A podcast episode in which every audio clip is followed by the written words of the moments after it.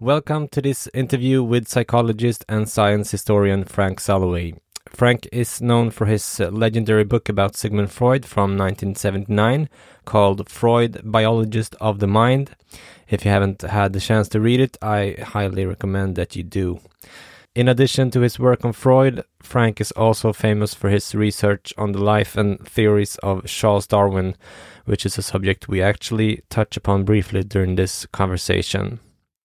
This interview was conducted for a four part documentary in Swedish on Sigmund Freud, and if you want to know more about Freud, make sure you listen to my interview with Frederick Crews in the previous episode, which also was part of my documentary. And if you'd like to get in touch with me, you can find me on Twitter at C underscore Dahlstrom. Enjoy.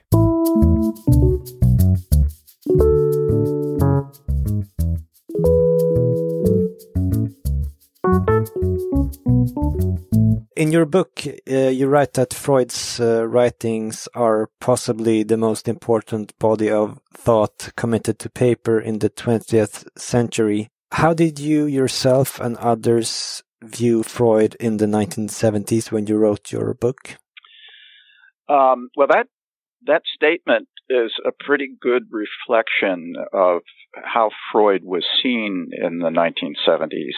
Um, when when you uh, sent me that quotation, I, I, I, sort of looked at it and I said, "Did I really say that?" it sounded more like I, I must have been quoting someone else because I I don't think I would have ever quite said that myself, given that my book was on Freud was was meant to be um, critical of of Freud and, uh, to, and to be a kind of a revision of our understanding of Freud.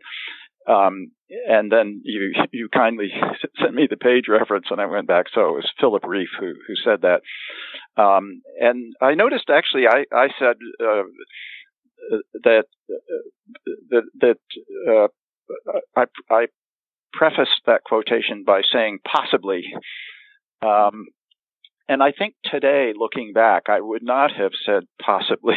I would have uh, found some more critical way to to say it. However, that that uh, quotation really does sort of sum up how things were in the late 1970s, with Freud writing quite high. Uh, you know, his his his stock was was very valuable back in those days, and there was a kind of a watershed that took place in uh, the 1970s. In part, I think it began with Henry Ellenberger's discovery uh, of the unconscious, uh, which is a marvelous book, which had um, quite an interesting sort of general revision of, of how one sees Freud, and um, and and in some ways sort of whittled away at the Freud legend.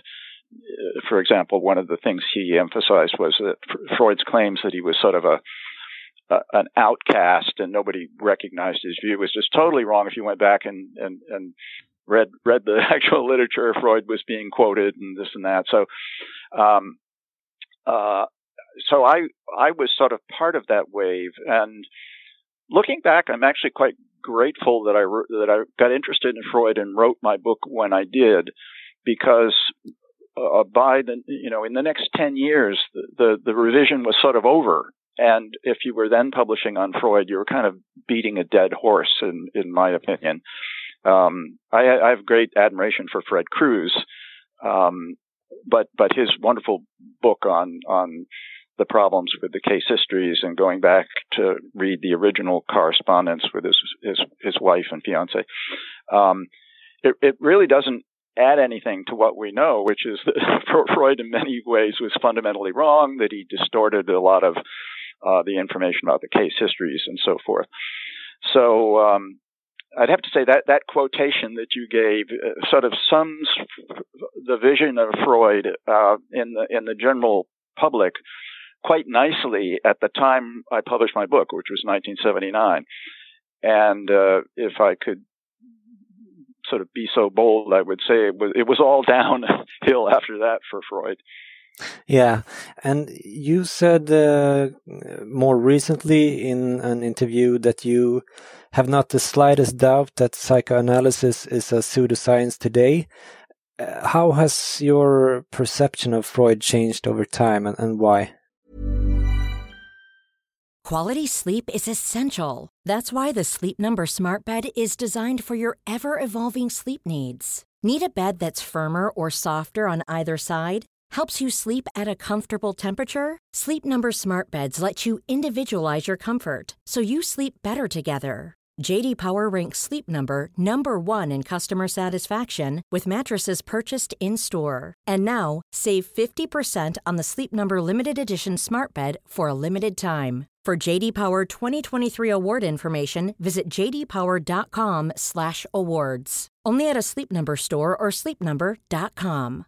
Imagine the softest sheets you've ever felt. Now imagine them getting even softer over time. That's what you'll feel with Bowl and Branch's organic cotton sheets. In a recent customer survey, 96% replied that Bowl and Branch sheets get softer with every wash. Start getting your best night's sleep in these sheets that get softer and softer for years to come. Try their sheets with a 30-night guarantee. Plus, get 15% off your first order at bowlandbranch.com. Code BUTTERY. Exclusions apply. See site for details. Well, the the one sort of significant change in my views about Freud, um, I sort of spelled out in a 1991 article on Freud's case histories. Um, and let me put this in a broader context. Um, after my book came out in 1979, um, throughout the, the sort of 1980s, a whole bunch of publications came out on the case histories, uh, revealing things that we really hadn't entirely known before. Um, one was Karin Obholzer's book on the Wolfman, for example, and Patrick Mahony writing on the Schreber case history and so forth. And the sort of some gist of, of that literature um, in each individual sort of case history was uh, a, lesson in how, the, the sort of extensive interpretive liberties that Freud took um, in his case histories uh, uh, when he published them, compared to what the patients were actually telling him. Uh, Obholzer's book is, is, is quite interesting because the Wolfman lived long enough to basically say Freud's representation of his his sort of, sort of cure was just all wrong. He was never cured, and um, that the he never believed Freud's own interpretation, and uh, just detail after detail um, makes you realize the arbitrary nature of the interpretations that went on in the case histories. And so, um, and the way this affected me was my book was written mostly about Freud as a theorist. Uh, I didn't really focus on the case histories in particular. And so I treated Freud, uh, my book on Freud was a little bit the way you would write a book about Aristotle. And, um, and I say this because it raises a very important historiographical issue. Um, I was trained in the history of science, and one of the great sins in the history of science is something we call Whiggish history. Uh, it comes from the term Whig represents the liberals in British politics. And Whiggish history is viewed as that form of history that sees the progress of history to the liberal present and views everything else as a kind of um, uh, unfortunate departure from that. So, for example, um, a, a, Whiggish historian would never write a book on failed theories because that was all a waste of time. Those theories are, are uninteresting. Um, and another aspect of, of, of, Whiggish history is you make um, strong pronouncements about the errors of theories. Now, if I were to write a book about Aristotle from the perspective of Whiggish history, I could do a real job on just how stupid Aristotle was. For example, his theory of, of sexual um, uh, development was that uh, the, the, the, males were created in the uterus uh, according to greater heat in the uterus, and that the male contributed the form and, and the female only contributed the matter, and the form was more superior to the matter. Um, well, that that theory is just you know it's just totally wrong. So you could write a book about how how ignorant Aristotle was, or um, as we were sort of taught in the history of science, you would shed that Whiggish history view and just try to understand Aristotle in terms of his times and the rather impressive um, uh, theories of logic that he had that led him to reconstruct the world in that way. And that would be a, a, much fairer and way more interesting book about Aristotle, who really was, for his time, a, a kind of a genius. And that was my attitude toward Freud. I wasn't sort of out to uh, the the way some modern critics, including Fred Crews, um, I wasn't sort of out to to sort of destroy his reputation or whatever. I wanted to understand him in the context of, of the late 19th century. And although my book was quite critical of Freud in terms of his uh, adoption of non Darwinian perspectives and, and, the errors that introduced into psychoanalysis, um, I didn't particularly focus on him in a way that would be sort of judgmental about his abilities as a scientist. Now, that having been said, what the case history revealed was that um, his sort of um, penchant toward speculation and disrespect for the hypothetical deductive method, that is to say, testing your theories, just jumped out at you in the case histories. And the case histories really sort of reveal that Freud wasn't a very good scientist.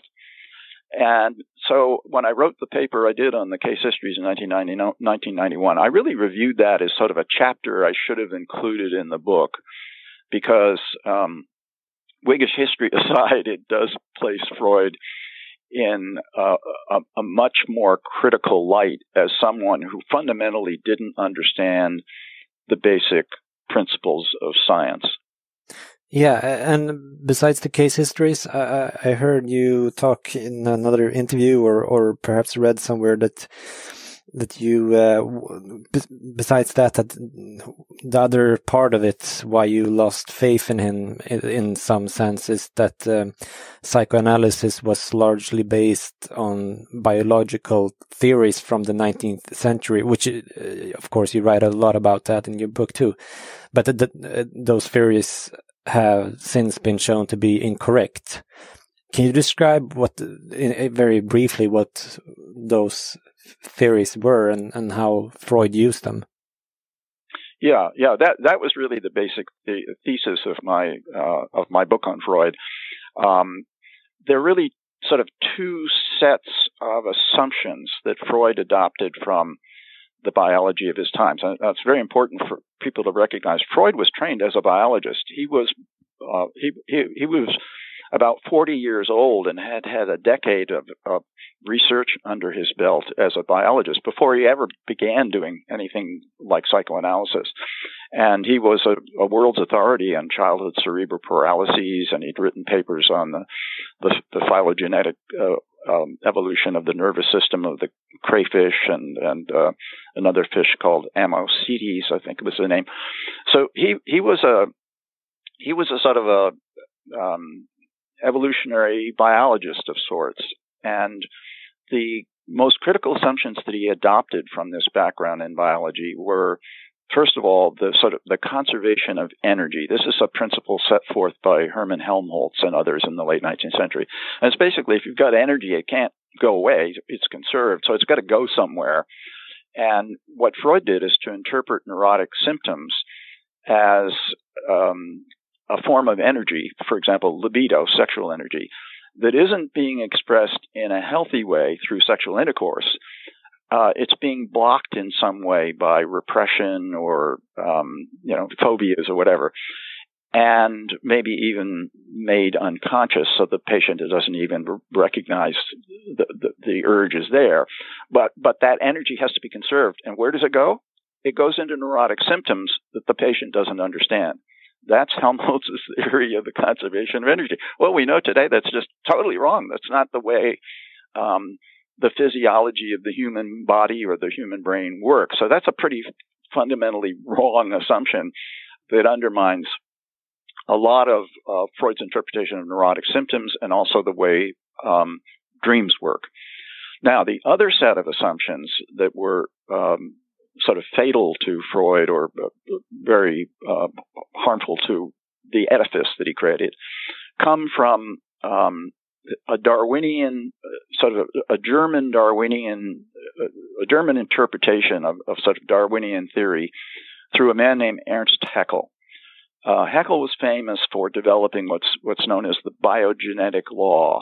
That is the notion that ontogeny, childhood, recapitulates phylogeny, and this notion comes from the fact that if you if you look at embryos of our distant ancestors, we pass through um, embryologically. If you look at a human embryo, it looks like it looks like the embryo of a of a species that existed 100 million years ago.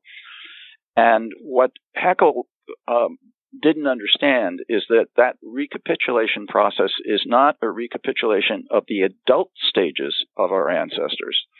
It's merely a traveling embryologically along the same pathways um, in in in sort of in the embryos until natural selection has made changes in those embryos. It has, it has, nothing to do with compressing the adulthood of an ancestor back into the embryo, but that, that's the way um, understood it.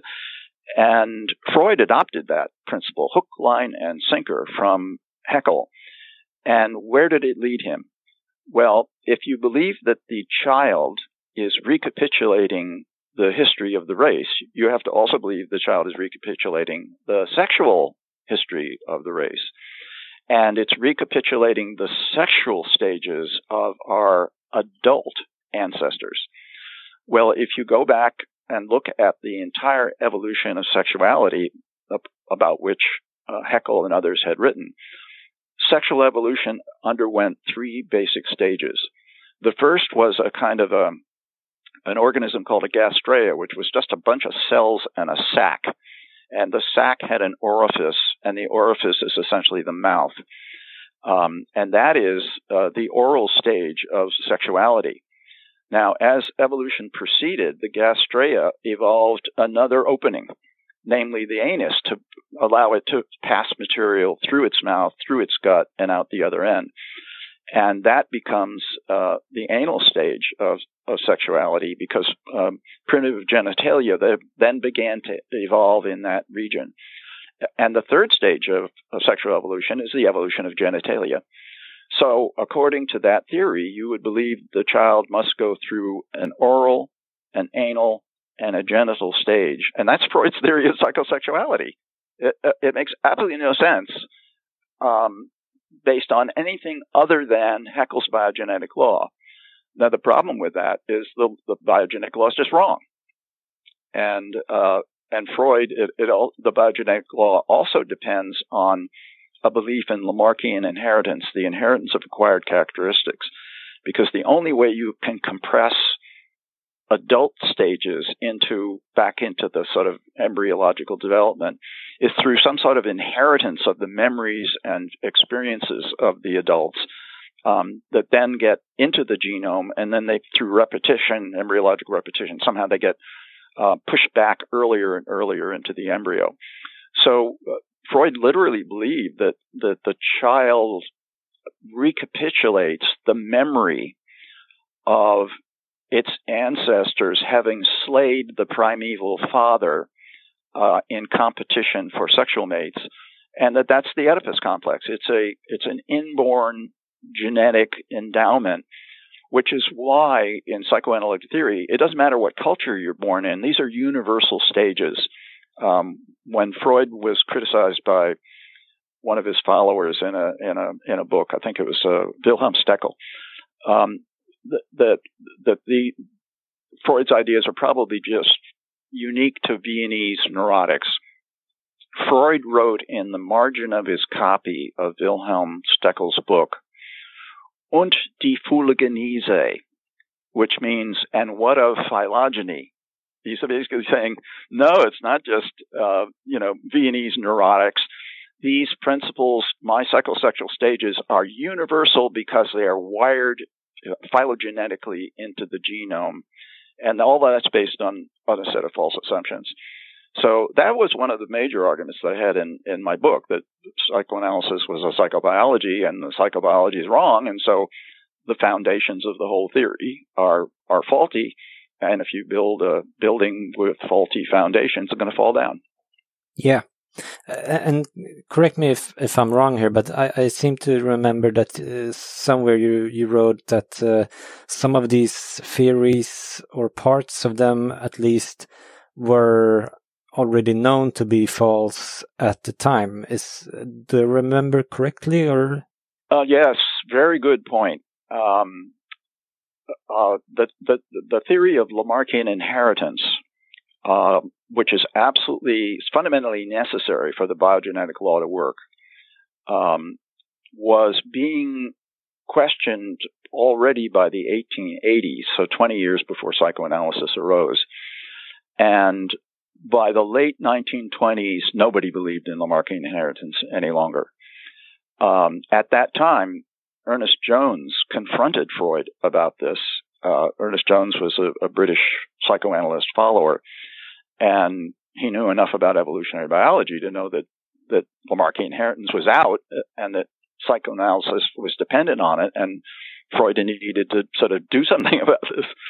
And Freud responded, "No, we don't. We have our own science, which is just a from a you know scientific point of view, it, it's just putting blinders on to um, the self-corrective process or the corrective process that that that we value in science that you you know you test your hypotheses and when they're found to be wrong you throw them out well freud, freud wasn't willing to do that no uh, Charles Darwin was one of the theorists who inspired Freud and the entire scientific community at the time.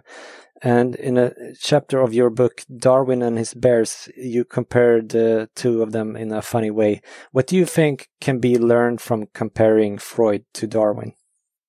Well, the um, the point of that chapter in my book was was really to highlight um, the fundamental difference in scientific methodology that distinguished the work of Darwin, which is um, uh, you know more valued today than it even was in Darwin's own lifetime, you could say, versus um, the fate of Freud in psychoanalytic history. Uh, Darwin was perhaps uh, as superb an exemplar as you could find in science of someone who constantly subjected his theoretical assumptions to questioning and constantly looked for contradictory evidence that, that, that might refute those viewpoints.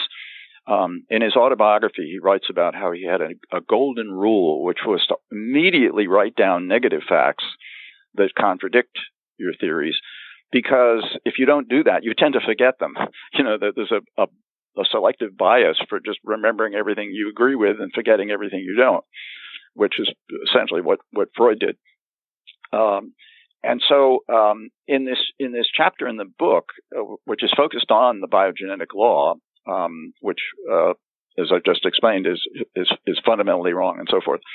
Um, one of the imaginary bears that's assisting uh, Freud um, ends up corresponding with the famous German scientist Ernst Haeckel, and he, he gets a bunch of um, poisonous uh, hackle, hackleberries from from Haeckel, um, but he doesn't understand that they're poisonous, and he begins to eat them. And he starts to recapitulate the memories, the phylogenetic memories of his his ancestors, and and uh, in a sense becomes sort of a, a convert to Freud's own theories about how phylogenetic memories become repressed. And then he starts insisting that that Darwin and all the other bears in the story who are helping Darwin all, all undergo what he calls psychoanalysis. And the the contrast between Freud and Darwin is then brought out at the end of the chapter, where Darwin and the other bears get together and say, "This what's what's going on here? This is crazy." Every time uh, Carl von Ernst Baer analyzes us, and we have a, a we, we give him details from our dreams. Um, he he sort of it, it all ends up fitting his theory. Nothing refutes it. And it's then that they realize something's wrong, and then they find a letter from Ernst Haeckel where he writes about the Hackleberries and mentions their po- their poison.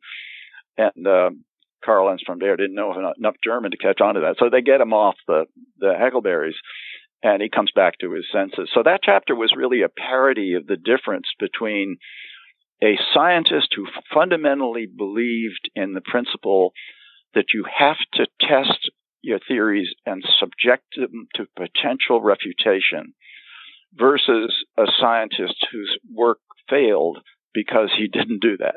A common objection when someone criticizes Freud is that you have to compare him to contemporary scientists. When I read about other contemporary researchers like Darwin, but others too, uh, many of them uh, seem to have been I mean, surprisingly thorough, systematic, and aware of biases and so forth. Not all of them, of course, but uh, how well do you think Freud compares to other famous scientists from his era? Um, well, I, I, think poorly. Um, I, will have to say this: you can find other other scientists in the 19th century who shared Freud's penchant for um, protecting their scientific beliefs uh, or for or, or for endorsing a lot of speculative ideas. Ernst Haeckel, by the way, uh, was a good choice for that chapter in Darwin and His Bears because he was famous for having a kind of grandiose speculative theories about the cosmos and the world and so forth. Uh, that was not Darwin's dish of tea, but it was much closer to, to Freud's um, sort of grandiose um, conception of his own theories. Remember, Freud uh, actually said there have been three great revolutions in the history of science. Uh, when Copernicus overthrew the, you know, threw out the notion that, that the Earth was the center of the universe, when Darwin demoted man to just another animal, and then finally when psychoanalysis revealed that um, mankind isn't isn't um, sort of in charge of its own conscious mind, that there's an unconscious that, that sort of governs us too. Um, that, that's pretty grandiose. Darwin would have never gotten within a mile of, of that kind of statement. And, um, and so you can, you can go back and you can find lots of scientists who, um, who are devoted to uh, the principles that Darwin was, namely, um, subjecting your ideas to potential refutation looking for negative evidence and so forth. You can find others who were more similar to um, to Freud, although I think Freud is something of an outlier. Um, if we wanted to look for analogs to Freud, we'd probably go back and look at those scientists who developed pseudosciences of sorts, so mesmerism and Mesmer and the theory of mesmerism, um, or um, or Gall's theory of phrenology. Those, those would be sort of the analogs of, of Freud in the 19th century. Um, people who developed theories that, that, that, later sort of collapsed because the, they just didn't hold water.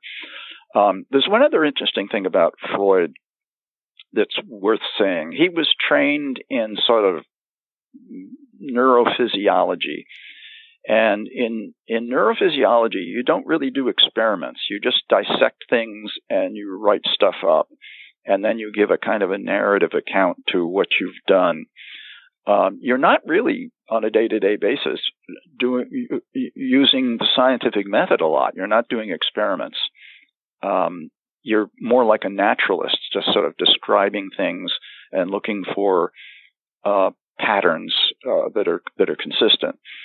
What's in, what's impressive about Darwin is he was in the same the same boat of of um, being a, a natural historian where you think you couldn't do experiments, but in fact, Darwin is famous for all the experiments he managed, in fact, to do. So I'll give you just an example. Uh, the Origin of Species is filled with examples of experiments that he thought up to test his ideas. And you wouldn't think, well, how do you do an experiment back in the 19th century that tests evolutionary ideas? Well, here's one. Um, Darwin knew that he had to be able to explain how things like land snails, which are killed by seawater, could possibly get to oceanic islands that are a thousand miles from a continent. Uh, land snails are instantly killed by seawater. And if he couldn't explain how vulnerable organisms like that could get to oceanic islands, then he couldn't he couldn't explain how evolution has worked there. Well, what did Darwin do? Um, he got a whole bunch of land snails and began immersing them in salt water for different periods of time. And he discovered, somewhat to his chagrin, they all died. Uh, but he kept at it. And then he finally discovered that land snails at a certain point in their, in their lives est- estivate or hibernate. They seal off their opening aperture with a kind of a cement and go into hibernation. Some land snails can hibernate for up to three years. And when they're in that state of hibernation, um, you can put them in salt water and they'll be alive, you know, a month or two later. Well, that was more than enough time for a land snail to drift on, say, a, a log from the coast of South America to the Galapagos Islands or to Hawaii. And that solved Darwin's problem. Well, he was always doing experiments like that. He he would he, he would get uh, ducks from the wild, capture them, and scrape the mud off their feet, and see how many seeds grew from the mud. And so, uh, even though Darwin was trained in in a, a kind of a narrative uh, discipline of natural history, where you write up and describe your animals, and you'd think you could have a whole career doing that without ever doing an experiment. He found ways to do experiments. Uh, I don't think Freud ever did a single experiment in his life. Um, in your text on Freud's case histories, you, you write that Freud was unwilling to describe the psychoanalytic method in detail, uh, that the cases were only intended as appetizers, so to say. Uh, why did he do that? A lot can happen in three years, like a chatbot may be your new best friend. But what won't change? Needing health insurance. United Healthcare Tri Term Medical Plans, underwritten by Golden Rule Insurance Company, offer flexible, budget friendly coverage that lasts nearly three years in some states. Learn more at uh1.com. Quality sleep is essential. That's why the Sleep Number Smart Bed is designed for your ever evolving sleep needs. Need a bed that's firmer or softer on either side? Helps you sleep at a comfortable temperature? Sleep Number smart beds let you individualize your comfort so you sleep better together. JD Power ranks Sleep Number number 1 in customer satisfaction with mattresses purchased in-store. And now, save 50% on the Sleep Number limited edition smart bed for a limited time. For JD Power 2023 award information, visit jdpower.com/awards. Only at a Sleep Number store or sleepnumber.com. I'm Sandra, and I'm just the professional your small business was looking for. But you didn't hire me because you didn't use LinkedIn jobs. LinkedIn has professionals you can't find anywhere else, including those who aren't actively looking for a new job but might be open to the perfect role, like me. In a given month, over 70% of LinkedIn users don't visit other leading job sites. So if you're not looking on LinkedIn, you'll miss out on great candidates like Sandra. Start hiring professionals like a professional. Post your free job on linkedin.com slash people today. I think it's very very clear that Freud was not just reluctant to reveal the details of the psychoanalytic method, but but but strongly opposed to doing it. Um, and yet, um, he had to sort of pretend he was doing that, or, or he wouldn't be taken seriously as a scientist. So he he, he he's famous for publishing um, unsuccessful case histories where you can't really see how the method would bring you to uh, a cure for the patient, and and then not giving a lot of detail about how how that method is is actually being employed in the case history. Um, there are a lot of statements by psychoanalysts themselves saying from Freud's case histories, you really can't learn how to do psychoanalysis. So what what what's going on here?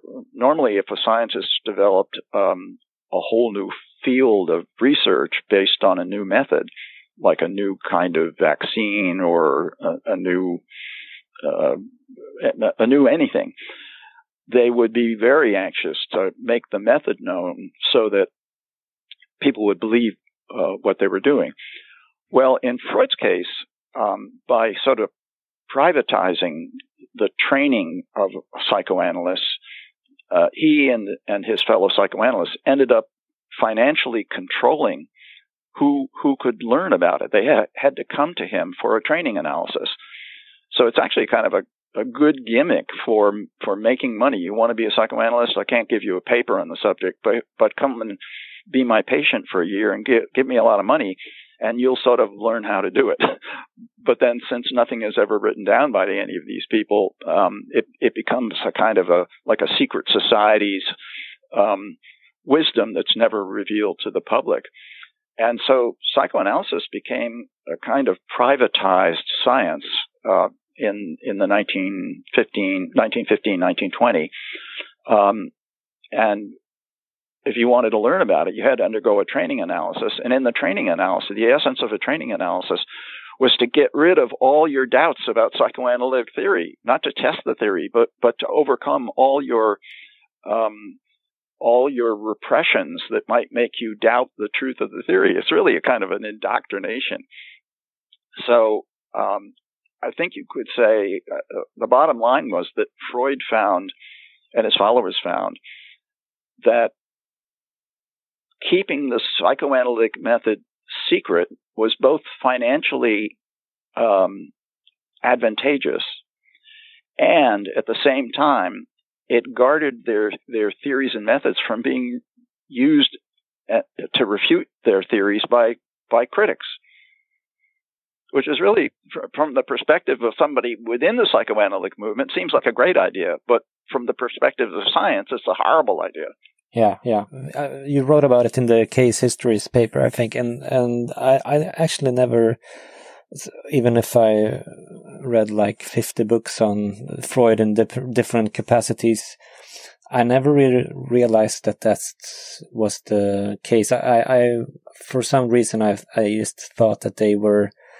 uh, that the, the academy, the universities, uh, kept a distance from them rather than the other way around. But it all makes sense when you write about it.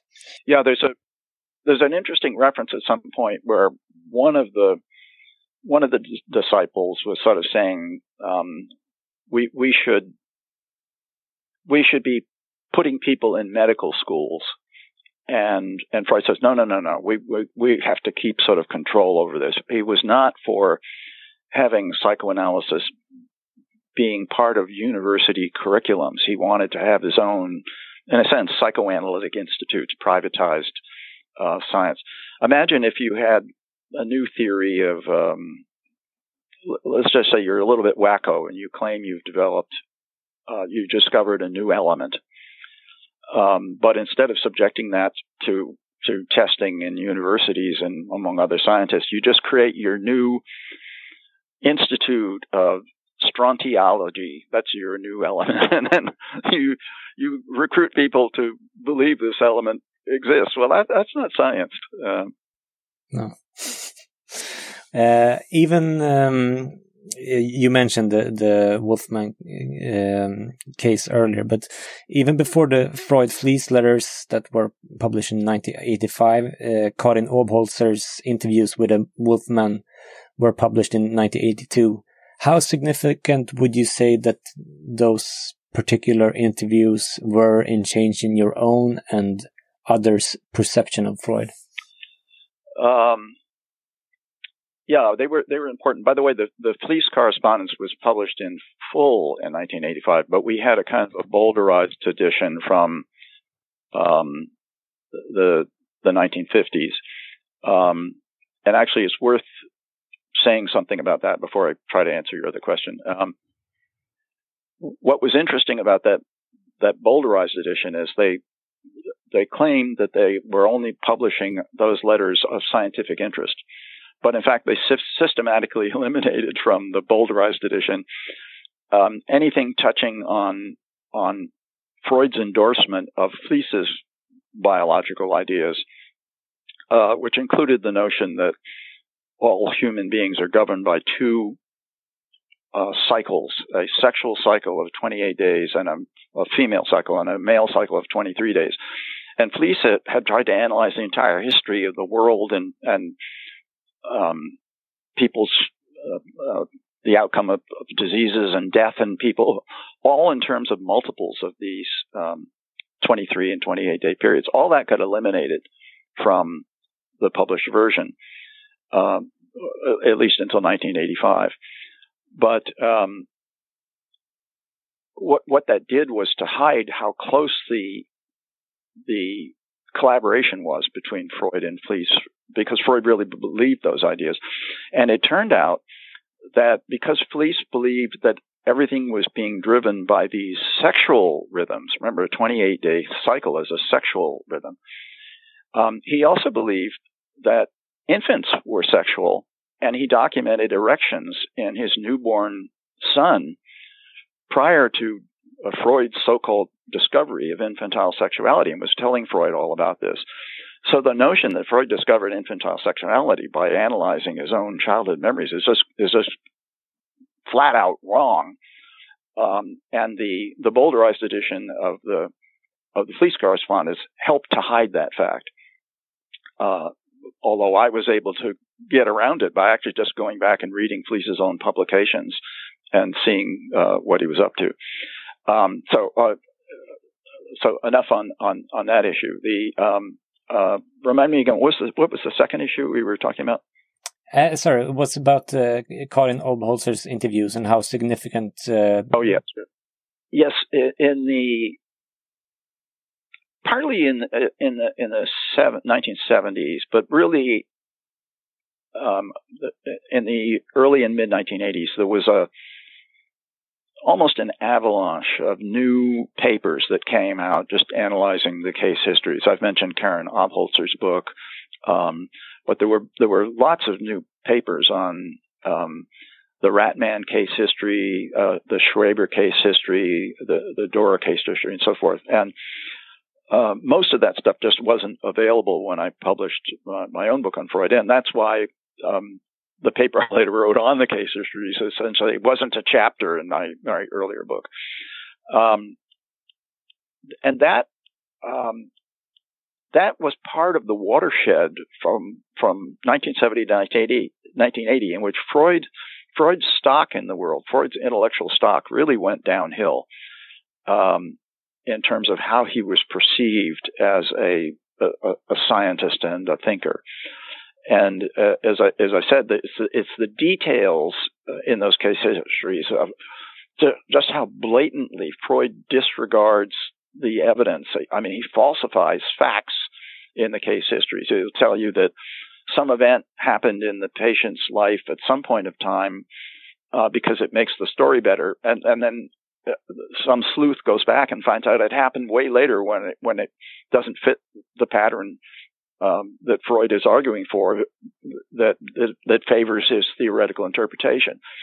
So there's a lot of uh, I'm not sure we would call it outright lying. Maybe it's self delusion where Freud is just um, seeing the evidence that fits the theories and disregarding the evidence that doesn't fit the theories. And it was only when we when when, when people like Obholzer got hold of the original patient or we found, uh, in one case, we found the process notes, uh, the original manuscript notes for a case history, as opposed to Freud's later publication of what went on in that, that we could just see all of these um, blatant disregarding of, um, of of the evidence as it emerged in the case histories, and kind of twisting it in the published versions.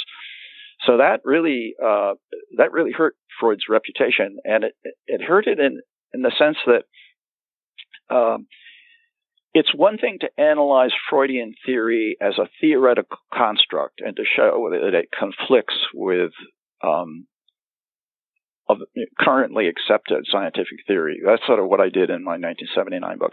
It's a whole other thing to show that the whole methodology by which Freud arrived at anything was just blatantly unscientific.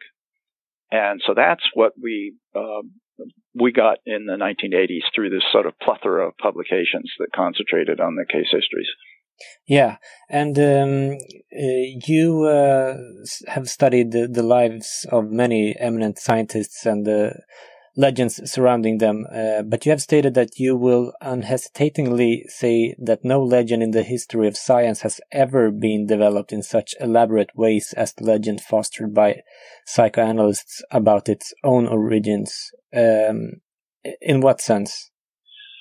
Um, yeah, I still believe that statement is true, and it's true for the following reasons. Um, there are a lot of uh, famous myths in the history of science, some of which I've, I've debunked myself, like the, the myth that Darwin was converted to evolution in the Galapagos Islands, or that the famous Darwin's finches inspired his theory of natural selection. Um, I, have written a lot about that, and other historians of science have sort of debunked the myth that Galileo dropped things off the Leaning Tower of Pisa, or that Newton, you know, was sitting under a tree and an apple bounced on his head, and he got the theory of gravity.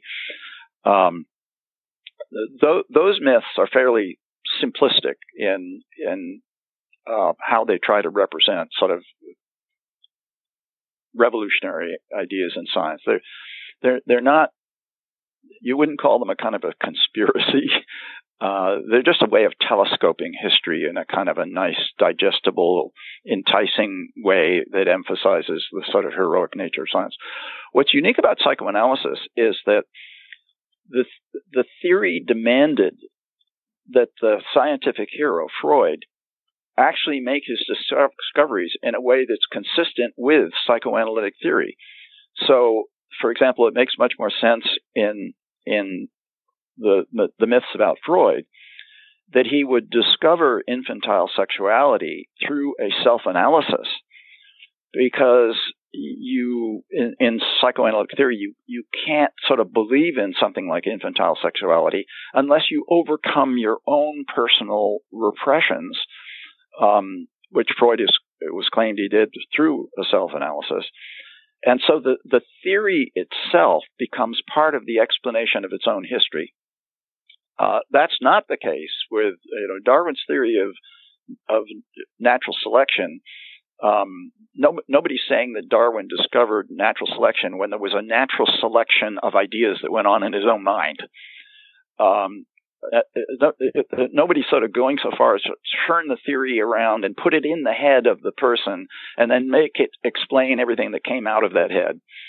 But that's what uh, the legends surrounding Freud had to do. They had to be consistent with psychoanal with Freud's own life and pattern of thought as interpreted by psychoanalytic theory. Now, uh, where you go wrong with that is if if psychoanalytic theory is wrong, well then you're going to get a wrong version of history. It's a kind of a a, a, a Whiggish history gone wrong because the the the the version of, of the truth that's being served in this particular variant of Whiggish history is psychoanalytic theory, and it is um, it is so problematic that it leads to a, a faulty Whiggish history. Yeah. Uh, do you think that psychoanalysis developed into a kind of religion rather than a new kind of science, which uh, Freud was aiming at, or at least said he aimed at? Yeah, very good point. It, it, it was very much like a religion by the by the 1920s. Uh, once the decision was made to institutionalize the training of psychoanalysis through the training analysis, then the only way to become a psychoanalyst was to overcome your own repressions, which also means overcome all your objections to psychoanalytic theory, and accept the doctrine as it is. And if you don't do that, then you can't be called a psychoanalyst and you won't get patient referrals and so forth. So uh, psychoanalysis became a lot like a, a, religious cult in which you get indoctrinated into the the beliefs of the system, and that kind of indoctrination um, only worked because psycho, psychoanalytic training wasn't done within university structures where you'd be much more subject to, you know, if you if you were in a psychology department in a major university and you tried to get away with this stuff. They they'd say, well, that's where's the scientific method here? You couldn't do that. But the minute you have your own privatized institutes, um, well, you can do whatever you want. And so the privatization of psychoanalysis, the, the rise of the training institutes, was a short-term mechanism for really boosting the growth of psychoanalysis, but it was a long-term disaster for the success of psychoanalysis as an enduring science. Uh, great. Which of Freud's qualities as a person and a scientist do you appreciate the most? Well, there's absolutely no doubt that as a writer, uh, for example, when he's writing up these case histories, um, flawed as they may be, they are a fascinating read. Uh, he he sort of manages to make every case history into a, a, a, clever detective story. He was a brilliant writer. He won the Goethe Award for writing. Um, uh, just a brilliant writer, and so there's a a very alluring quality to his work that had a huge impact on the, the, the the spread and popularity of psychoanalysis, especially in the humanities. He's just a great read. And you have to sort of take your hat off to that. Um, if he could have coupled it with, with better scientific methods, well, we'd take our hat off even more.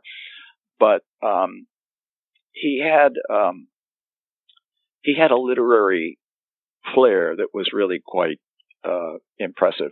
I would also say that um, you have to give Freud credit for the fact that he was willing to confront unpopular questions uh, that other people might have shied away from. Um, for example, in his in his day, to you know try to make your medical reputa- reputation by claiming that children are sexual and they fall in love with their mothers and fathers and and in a sexual way. Um, that's that's not something a, a faint-hearted person is going to do. I mean, Freud was heavily criticized by many of his peers, including Krafft-Ebing and and others, for what a lot of people thought were just sort of kooky, kooky, kooky un, unscientific, or um, even quasi heretical ideas. So he had a, a, a certain bravery. Uh, he described himself once as like a conquistador, and um, you know, that's sort of an admirable quality if it can be properly constrained. And of course, the problem was that it wasn't properly constrained. But you still have to admire Freud for for that. Um, so his his writings today are still a great read if you just want to read something and you don't care whether it's true or not. There's very the case histories and many of his other um, essays, his book, The Interpretation of Dreams, they're good reads. So um, many of the qualities that made Freud successful, especially in the in the humanities, um, are things that that I think one has to give him credit for, even if the theories were, were unable to to survive that that literary brilliance.